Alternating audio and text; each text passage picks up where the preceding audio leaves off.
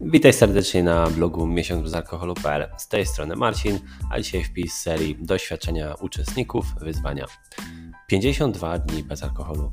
Wczoraj wieczorem podczas kupowania Heinekena 0% kasjer, prawdopodobnie w wieku 20 lat, pytał mnie, dlaczego marnuję pieniądze na rzeczy bezalkoholowe, kiedy mogę dostać dobre rzeczy za tę samą cenę.